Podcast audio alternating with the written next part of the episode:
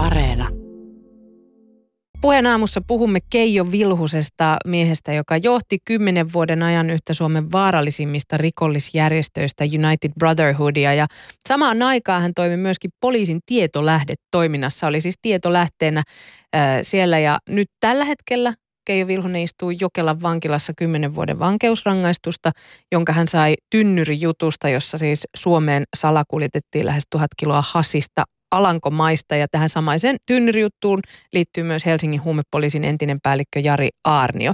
Kuten tuossa jo kuultiin rikos- ja oikeustoimittajan kysymykset, että Veera mietti sen kysymykset, että miten alamaailman huipulle päädytään ja miten sieltä jättäydytään pois ja millainen mies oli liiviengiläisten pomo, niin näihin kysymyksiin siis etsitään tuossa sarjassa vastausta. Eilen alkoi Yle puheella ja äh, tuolla Areenassa tulee päivittäin uusi jakso sitten kuultavaksi tästä kahdeksanosaisesta sarjasta. Tässä ohjelmassa kuullaan Vilhusta itseään, myöskin viranomaisia sekä alamaailman vaikuttajia ja myös Jari Aarniota kuullaan tuossa, häntä haastatellaan. Paljon käyty läpi erilaisia asiakirjoja ja oikeudenkäyntien tallenteita joista myös saadaan sitten ohjelmassa kuulla. Mutta nyt keskustellaan tästä sarjasta ja sen tekemisestä, myöskin vähän liiviengeistä ja tietolähdetoiminnasta ja tietenkin Keijo Vilhusesta. Tervetuloa puheen aamuun rikos- ja oikeustoimittaja Veera Miettinen. Kiitos. Niin, aloitetaan heti tuolla Vilhusella, kun sä oot kuitenkin tavannut ö, työsi puitteissa niin valtavasti kaikenlaisia alamaailman tyyppejä rikollisia, niin, niin tekeekö Keijo Vilhusesta, onko hän jotenkin poikkeus näissä rikollisten porukoissa? No tohon, tohon mahtavaan, hienoon ja tai sait tiivistettyä tuon sun in, kun seli, tai mistä on kyse, niin tosi hyvin. Mutta siihen, siihen korjaan sen verran, että siis Vilhunenhan perusti kahden muun jengiläisen kanssa More-rikollisjärjestön äh, 2000-luvun alussa. Ja sitten vasta UBn, UBn tota niin, tai UB perustettiin sitten vasta myöhemmin 2000 2010. Mm. Ja sitten vasta 2011 hän, hän nousi siihen sen, sen porukan johtoon. Mm. Mutta pitkään hän on kuitenkin siellä vaikuttanut, että siinä on oikeassa. Mm. Siinä, siellä on pitkään vaikuttanut, mutta siis mm, kysymys oli, että miten hän niin, eroaa. Miten eroako hän jollain tavalla sitten niin kuin ylipäätään?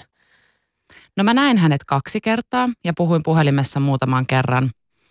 Niin eihän siinä niin kuin ihan täydellistä kuvaa voi kenestäkään saada. Mutta öö, hän on kuitenkin jo 60-vuotias, että uskoisin, että siinä elämän tai siinä ajassa on jotain elämänkokemusta niin kuin karttunut.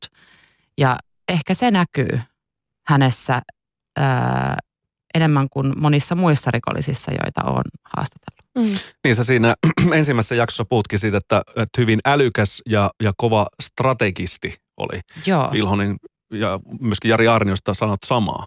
Mutta miten tämä on tullut sitten Vilhusesta esiin, että, että hän on, on niin älykäs ja hyvä strategisti? No kyllä se siinä meidänkin keskustelussa niin kuin huomasin sen, että hän on hyvin lahjakas sosiaalisesti ja ehkä osaa niin kuin, öö, mä tuossa tokassa jaksossa niin kuin vähän ehkä käynkin tai kerronkin siitä enemmän, että minkälainen hän oli niin kuin, tai minkälaista, minkälaista hänen kanssaan oli keskustella. Ja sitten siellä on myös havaintoja siitä, kun mä olin siellä Jokelan vankilassa häntä haastattelemassa, niin miten hän esimerkiksi kommunikoi van, äh, vartioiden kanssa. Ja, ja siellä muutaman sanan vaihdoin myös vartijan kanssa, joka on ollut siellä niin kuin 20 vuotta ja tuntee Vilhusen. Niin äh, huomasin sen, että, että hän, hänestä on helppo pitää. Mikä sen tekee? Mä en tiedä. Mä, mä oon miettinyt sitä pitkään, mutta ehkä se on se sosiaalinen taito ja se, että, että hän, hän yhdessä jaksossa sanookin, olisiko se nyt tässä tokassa jaksossa, niin hän sanookin, että, että pidä viholliset, niin kuin ystävät lähellä, mutta viholliset vielä lähempänä. Että tota, öö, kyllä hän tietää sen, että miten sitä peliä kannattaa pelaa ja sen myös, myös tota, niin sekin tulee tässä esille monen haastattelun kautta, että, että Vilhusella on, öö, se on se, hänellä on ollut aivot. Hän ei niinkään ole, ole tota niin, ollut siellä se, joka ensimmäisenä aloittaa tappelun, vaan hän on enemmänkin ollut se, joka, joka niin kuin, ö, omalla, jolla, en tiedä, onko se sitten karisma. Mm. Mm. Voisi ehkä sanoa niin, että siinä on jonkin, jonkin näköistä karismaa on. Mutta sitten pitää kuitenkin muistaa, että hän on, hän on tota niin, syyllistynyt vakaviin rikoksiin ja, ja sitä kautta aiheuttanut ää, tai vaikuttanut Suomen yhteiskuntaan isolla tavalla, niin kuin siis yleensäkin järjestäytynyt rikollisuus vaikuttaa. Mm. Me voidaan niistä vaikutuksista vielä tässä haastattelussa mm, puhua, mutta millä tavalla sä itse pidät tällaisessa tilanteessa niin kuin toimittajana? Toki olet tehnyt pitkään töitä ja ammattilainen, mutta, mutta mitä ne on ne keinot, millä sit itse pitää itsensä niin kuin, äh, siinä muodissa, että et ei anna sen karisman vaikuttaa mm. tai johdattaa esimerkiksi sua itseäsi harhaan?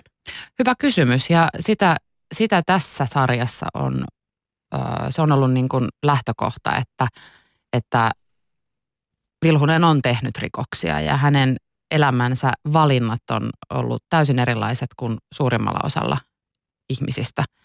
Että tota, eihän se ole, ole niin kuin normaalia, että sä päätät tehdä rikoksia. Ja jokainen asia, mitä Vilhunen tai kaikki asiat, mitkä hän mulle sanoi, niin ne on tsekattu ja faktoja on tarkistettu ja, ja asiakirjoja on luettu ja, ja tota, se vei oikeastaan suurimman osan ehkä tästä tämän niin kuin, äh, sarjan tekemisestä, ne faktojen tarkistukset ja se, että että mitä siellä on niin kuin oikeasti tapahtunut. Et, et mä, oon, mä oon istunut tuolla Länsi-Uudenmaan käräjäoikeudessa lukemassa – lukemassa siellä, siellä niitä asiakirjoja ja sitten Helsingin käräjäoikeudessa ja hovioikeudessa ja, ja, ja nehän kertoo meille ne asiakirjat ison osan siitä niin kuin totuudesta. No kuinka paljon sua Vera Minittinen yritettiin johtaa harhaa sitten näiden haastateltavien myötä? Jos sä vertasit näitä oikeusasiakirjoja sitä, mitä he sanoivat. No kaikkeahan ei suurin osa asioista löytyy asiakirjoista, mutta kaikkea ei löydy. Et sitten osan, ö, osa niistä haastateltavien sanomisista on tarkistettu myös niin kuin ihan omilta lähteiltä ja ihan, ihan niiltä, jotka on elänyt sitä elämää tai ollut viranomais, viranomaisena siinä mukana jollain tavalla siellä vaikka siellä niin kuin 90-luvulla tai 2000-luvulla, niin mm, mutta vastaus kysymykseesi varmasti yritettiin johtaa harhaan. Et, öö, joitain asioita selvisi, että ne on ihan totta. Et näin, näin tämä on mennyt. Et esimerkiksi kun Vilhunen sanoi, että hän on ollut ö, rakennusalan yrittäjä, niin kun sitten pyysin, tein tieton, ö, tietopyynnön tuonne Länsi-Uudenmaan käräjäoikeuteen hänestä, niin sieltä sitten selvisi, että hän on ollut rakennusalalla – ja, ja, ja sitä käsitellään itse asiassa enemmän tuossa kolmosjaksossa jaksossa sitten hänen niitä, just niitä alkuvaiheen rikoksia. Ja, ja tota, mutta siis jo ihan ehkä sitäkin pitää jo miettiä, että mikä se on se motiivi. Että kuitenkin niin kuin Keijo Vilhusta ja Jari Aarniota kumpaakin nyt syytetään murhasta. Alamaailman vanhasta palkkamurhasta, joka on tapahtunut 17 vuotta sitten, niin kyllä mä itse uskon, että se, on osa syynä, että he haluaa kertoa oman näkemyksensä julkisesti siitä ja se on mun mielestä myös hyvin inhimillistä. Hmm. Heitä kuitenkin syytetään siis pahimmasta rikoksesta, mitä vaan voi Suomessa sy, niin kuin syyttää, niin, niin tota, totta kai he haluaa kertoa, että mitä, mikä on heidän näkemyksensä. Niin, että sä uskot, että, että se oli yksi syy, miksi he sitten halusivat olla mukana tässä Kyllä. sarjassa. Kyllä. Sarjan nimi on muuten ex-jengi Pomo Keijo Vilhusen elämä, jos en tullut sitä vielä maininneeksi. Mutta miten muuten, kun ymmärsin, että Keijo Vilhunen on vähän niin kuin vanhemmalla iällä lähtenyt rikolliselle tielle. Hänestä mm. ainakin kerrotaan, että hän ei olisi ollut mikään nuorisorikollinen, että yli 20-vuotiaana. niin miten, miten yhtäkkiä päädytään alamaailman huipulle tuollaisesta mm. tilanteesta? No Vilhunenhan itse kertoi, että hän, ja tätä tullaan käsittelemään enemmän kolmosjaksossa, mutta hän kertoi, että ää, hän tutustui tuolla Sörkän vankilassa Helsingin, nykyisessä Helsingin vankilassa, niin tutustui siellä näihin alamaailman niin sanottuihin vaikuttajiin, joita, joita kunnioitettiin, niin sanottuihin vanhan liiton miehiin. Öö, ja siis nämä, nämä henkilöt oli niitä, jotka teki niitä vanhoja pankkimurtoja Suomessa, mitä ei enää tänä päivänä ole, mutta ne teki niitä. Ja, ja Sörkän vankila oli niin kuin heidän osaltaan semmoinen korkeakoulu rikolliselle, rikolliselle uralle. Ja, ja tota niin, Vilhunen näki heissä jotain, mikä sitten niin kuin jotenkin sai hänet niin kuin haluamaan sitä samaa. Ja se oli osa syy, mutta sitten myös yleensä kun lähdetään tekemään rikoksia tai päädytään tekemään joku rikos, niin, niin tota, kyllä siellä on traumaattisia kokemuksia taustalla, että joko lapsuudessa tai nuoruudessa tai ihan siellä niin kuin vauvajässä. Että et tähän kolmosjaksoon haastattelen myös psykologia, joka sitten osaa tästä kertoa omalla ammattitaidollaan, mutta sen oman kokemuksen perusteella, niin kyllä siellä on aina, lähestulkoon aina joku, joku trauma siellä niin kuin elämässä siis alkuvaiheessa, joka on sitten, sitten jollain tavalla vaikuttanut. Ja Vilhunen itse kertoi siis omasta taustastaan, niin mikä tulee sitten tässä tokassa jaksossa esillekin, että, että hän, hänellä on ollut ihan hyvä lapsuus, mutta sitten hänen isänsä kuoli pari, kun hän oli vähän yli kaksikymppinen. Ja ei myöskään ollut niinkään hänen elämässään. Ja tämä on myös tosi yleinen tarina, että isä ei ole ollut läsnä.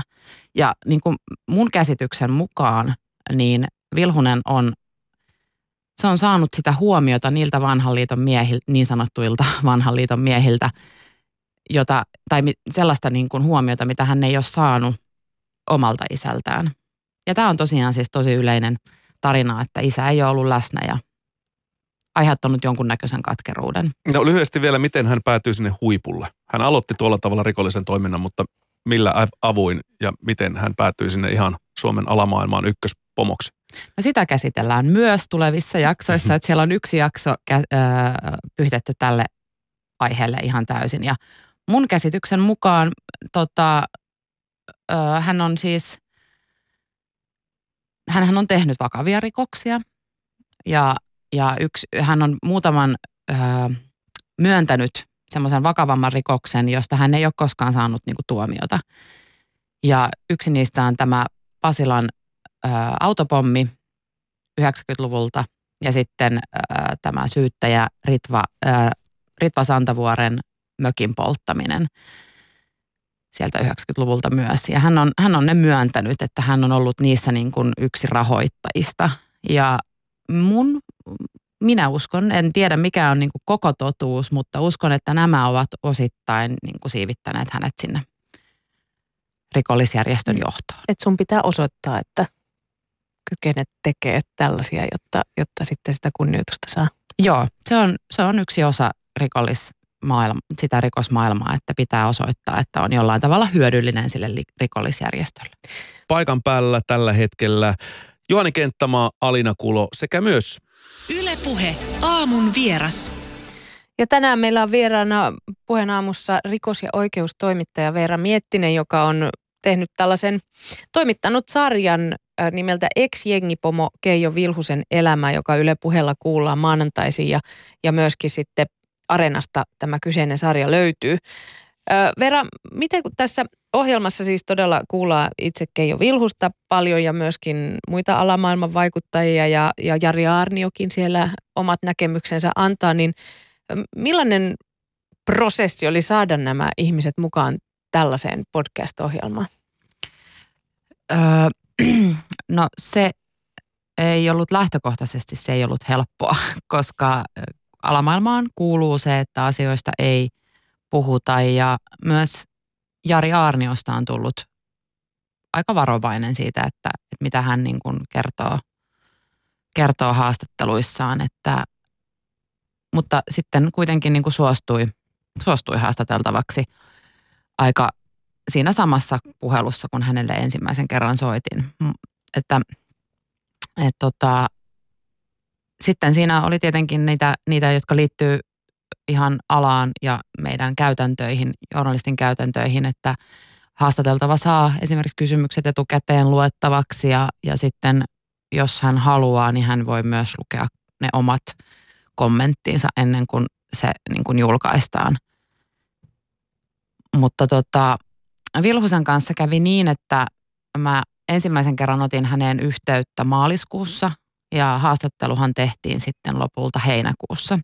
Et koronaviruksen aiheut, niin kun, takia niin, niin tota, se, se oli pidempi se prosessi, että varmasti olisi niin kun nopeamminkin onnistunut, mutta se aiheutti aikamoisia niin kun haasteita, että et, et, en, en päässyt tapaamaan häntä, niin oli vaikea niin kuin, minkäännäköistä luottamussuhdetta hänen kanssaan niin kuin saada, että hän suostuu tähän haastatteluun.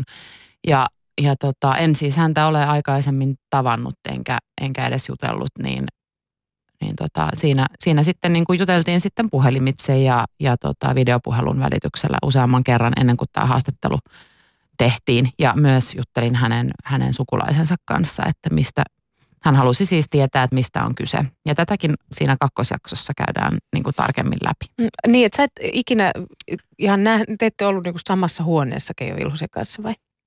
Öö, siis joo, kyllä sitten niin, kun se haastattelu sitten, tehtiin. Sitten kahast, joo. joo, koska siinä sitten just, just niin kuin tämän koronaviruksen takia siis Jokelan vankila ja kaikki vankilat, siis rikosseuraamuslaitos päätti, että vankilat menee kiinni ulkopuolisilta. Että sinne ei päästetty kuin asianajajat ja oikeasti sellaiset niin kuin merkit, niin kuin No asianajat oli yksi niistä, niin kuin, että, että läheisetkään, siis vankien läheisetkään ei päässyt sinne useampaan kuukauteen.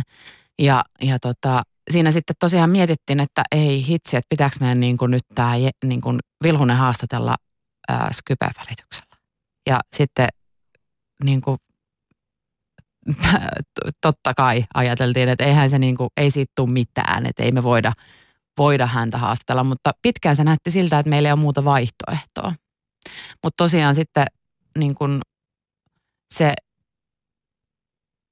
se oli niin kun yksi osa vaan sitä, että, että se pelkästään, että hänen kanssaan saatiin niin kun yhteinen sävel ja se, että, että haastattelu tehdään ja hän suostuu siihen, niin se oli myös pitkä prosessi. Tai se oli se niin kun isoin, isoin prosessi siinä, että, että hän tässä kakkosjaksossa sanoo, että, että minun päättäväisyyteni oli se syy, minkä takia hän antoi sen haastattelun. Ja se sinnikkyys, että kyllä, kyllähän mä sille... Siis sinun toimittajana, niin. sinun päättäväisyytesi.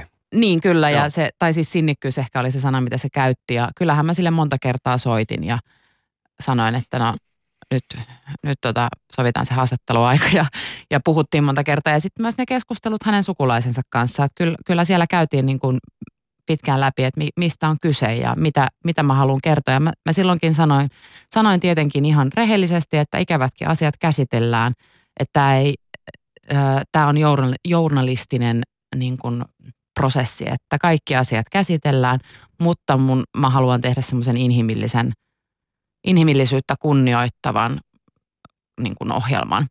Ja multa kysyttiin aikaisemmassa haastattelussa tuolla tota niin, eilen aamulla, että ö, mikä se on se, niin kuin, että miten mä saan ihmiset puhumaan. Ja silloin, silloin niin kuin sanoin, että, että no se, että käsi, niin kuin, suhtaudun kaikkiin ihmisiin samanarvoisesti. Että se on varmasti yksi syy, mutta sitten se niin kuin, kunnioitus, se on varmasti myös, että, että kunnioittaa ja näyttää sen, niin kuin aidosti kunnioittaa niitä ihmisiä ja näyttää sen myös heille, että, että tota, heidän taustastaan tai ää, niin kuin, ää, tittelistään huolimatta, oli se mikä tahansa, niin, niin tota, kaikki on samanarvoisia.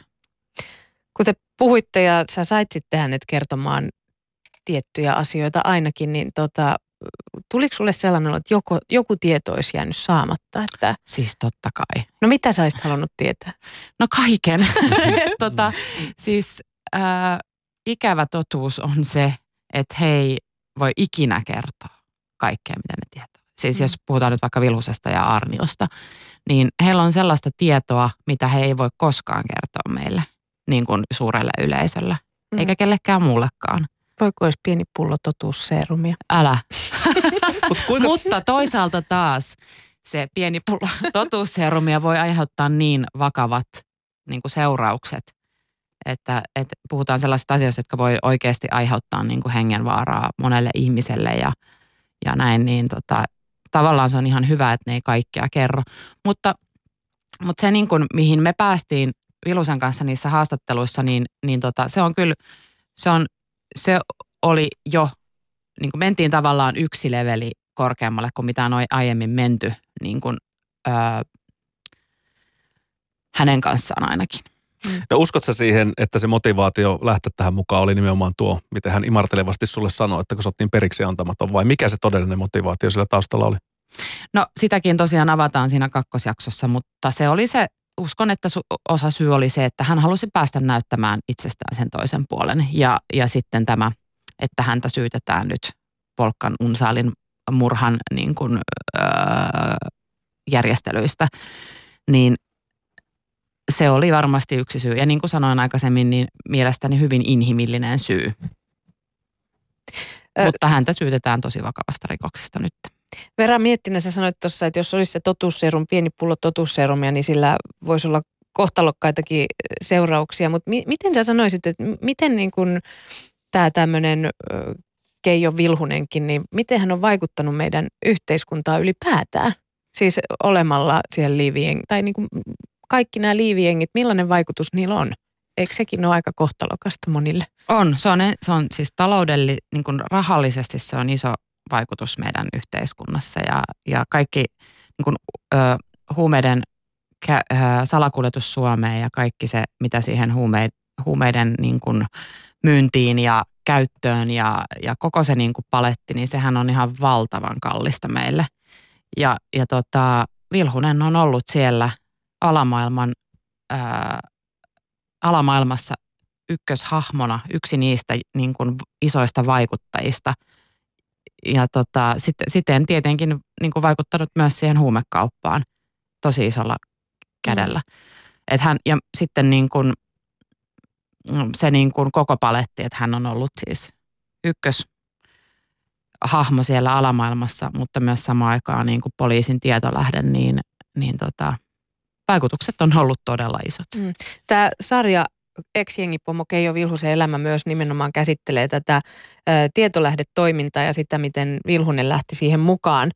Ä, syy oli siis siinä, että hänen poikansa oli sairas ja hän halusi olla lähempänä tätä poikaansa ja vaihto sitten, teki vaihtokauppaa ja pääsi sitten lähemmäs sellaisen vankilaan, joka oli lähempänä hänen perhettä ja tätä poikaa. Mutta minkä takia poliisi halusi just Vilhusen kanssa tehdä tätä yhteistyötä? Että minkä takia Vilhunen, Vilhunen oli niin hyvä sitten tietolähdetoiminnassa?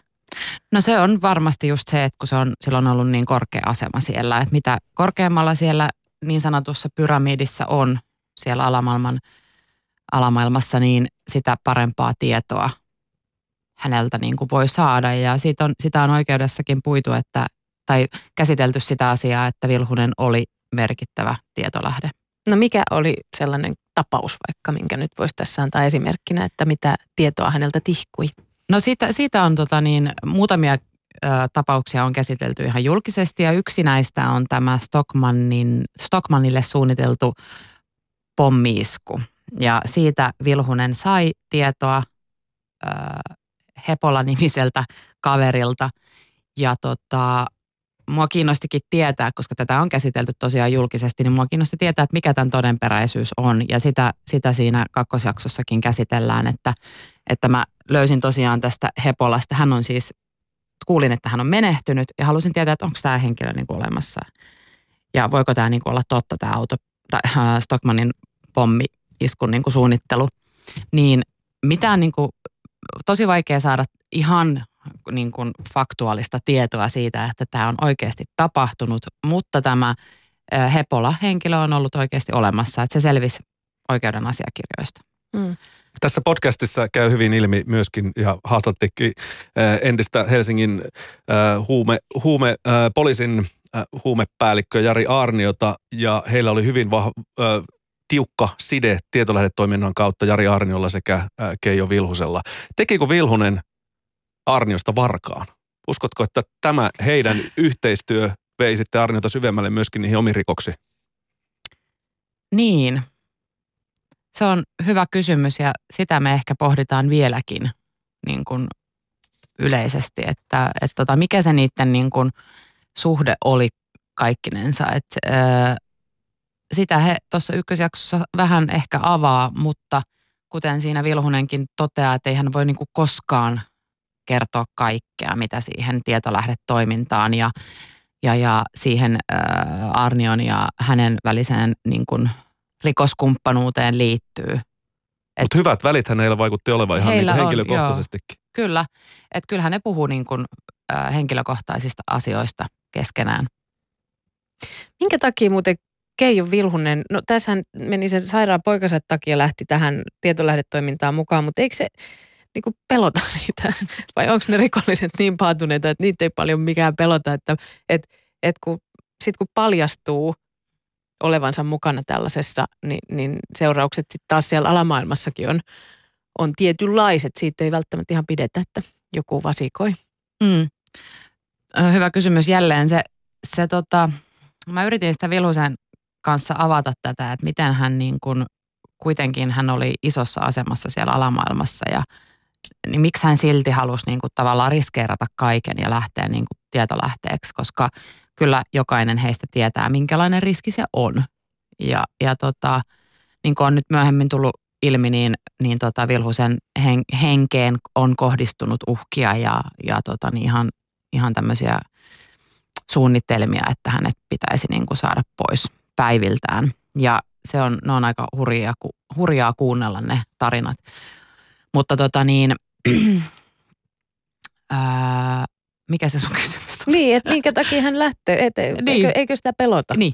Että mitä käy? Siis ihan kun varmasti. kerran henkeä uhataan ja, mm. ja nyt hän on siellä Jokelan vankilassa ehkä jollain tavalla sitten turvassa, mutta et mitä, no, mitä, mm. miten hän kokee sen, kun ei ole enää siellä huipulla ja sitten joku päivä, kun vankilan ovet aukeaa, niin mm. millaiseen mm. maailmaan hän astuu? No mun käsittääkseni, siis Vilhunenhan ei ole ollut nytten rikollismaailmassa, ainakaan hänen omien sanojensa mukaan, niin kahdeksaan vuoteen, monen vuoteen siis, että hän on niin sanoit, omien sanojensa mukaan eläkkeellä. Ja sitä käsitellään sitten itse asiassa ihan viimeisessä jaksossa tätä, tätä niin kuin, että onko hän eläkkeellä, voiko rikollispomo jättää niin kuin kaiken ja yhtäkkiä niin kuin aloittaa normaalin elämän. Niin sitä käsitellään siellä, mutta siis ää, niin ja sitten se, että mun käsityksen mukaan hänellä ei myöskään ole enää sitä niin sanottua uhkaa, että, että tavallaan niin kuin, siis se on tiedossa, että alamaailmassa edelleenkin ää, hänestä ei niin kuin ajatella hyvällä. Ja, ja tota, niitä, niitä mairit, vähemmän mairittelevia sanoja löytyy kyllä hänestä vieläkin, mutta tota, niin, Mm. Se, se, se, siis niin kuin tuossa tuleekin esille tuossa ensimmäisessä jaksossa, niin kuin itsekin mainit, main, niin kuin mainitsit, niin se syy, miksi hän lähti sinne tietolähteeseen, tietolähdetoimintaan mukaan oli se, että hän halusi päästä lähemmäksi läheisiään. Eli hyvin inhimillinen syy. Mm.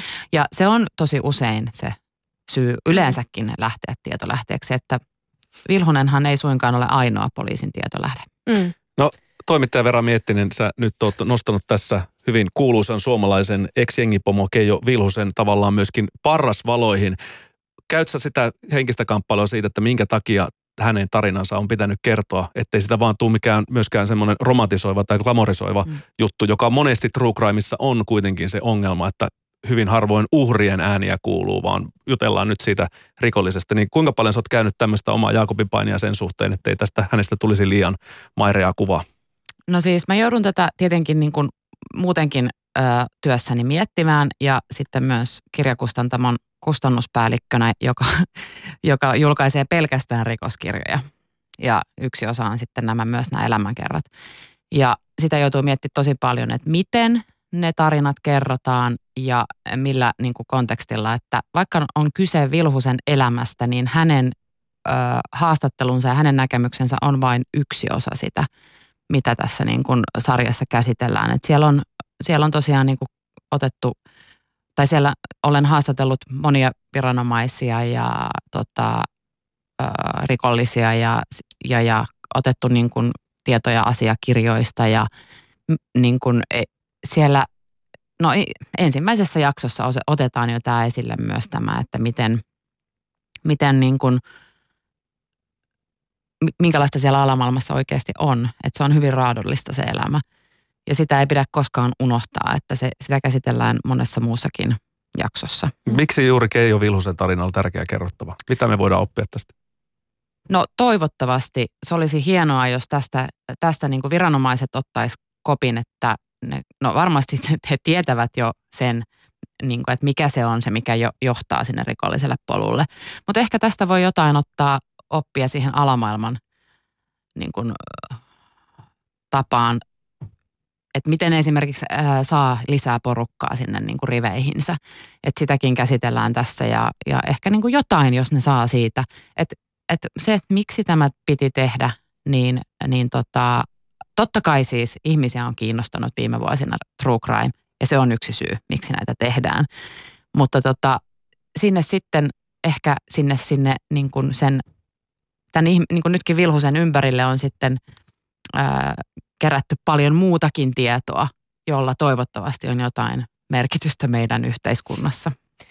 Yhtä kaikki siis Keijo Vilhunen ö, on ollut ihan hirvittävä rikollinen ja monessa niin. mukana ja, ja se tulee muistaa, kun näitäkin podcast-sarjoja kuuntelee. Ja sitä tässä myös avataan, että mitä kaikkea hän on tehnyt. Yritetään päästä sisään siihen, että mistä hänen rikollisella urallaan on oikein ollut kyse. Kiitos Vera Miettinen paljon, kun tulit meille puheenaamun vieraaksi. Kiitos.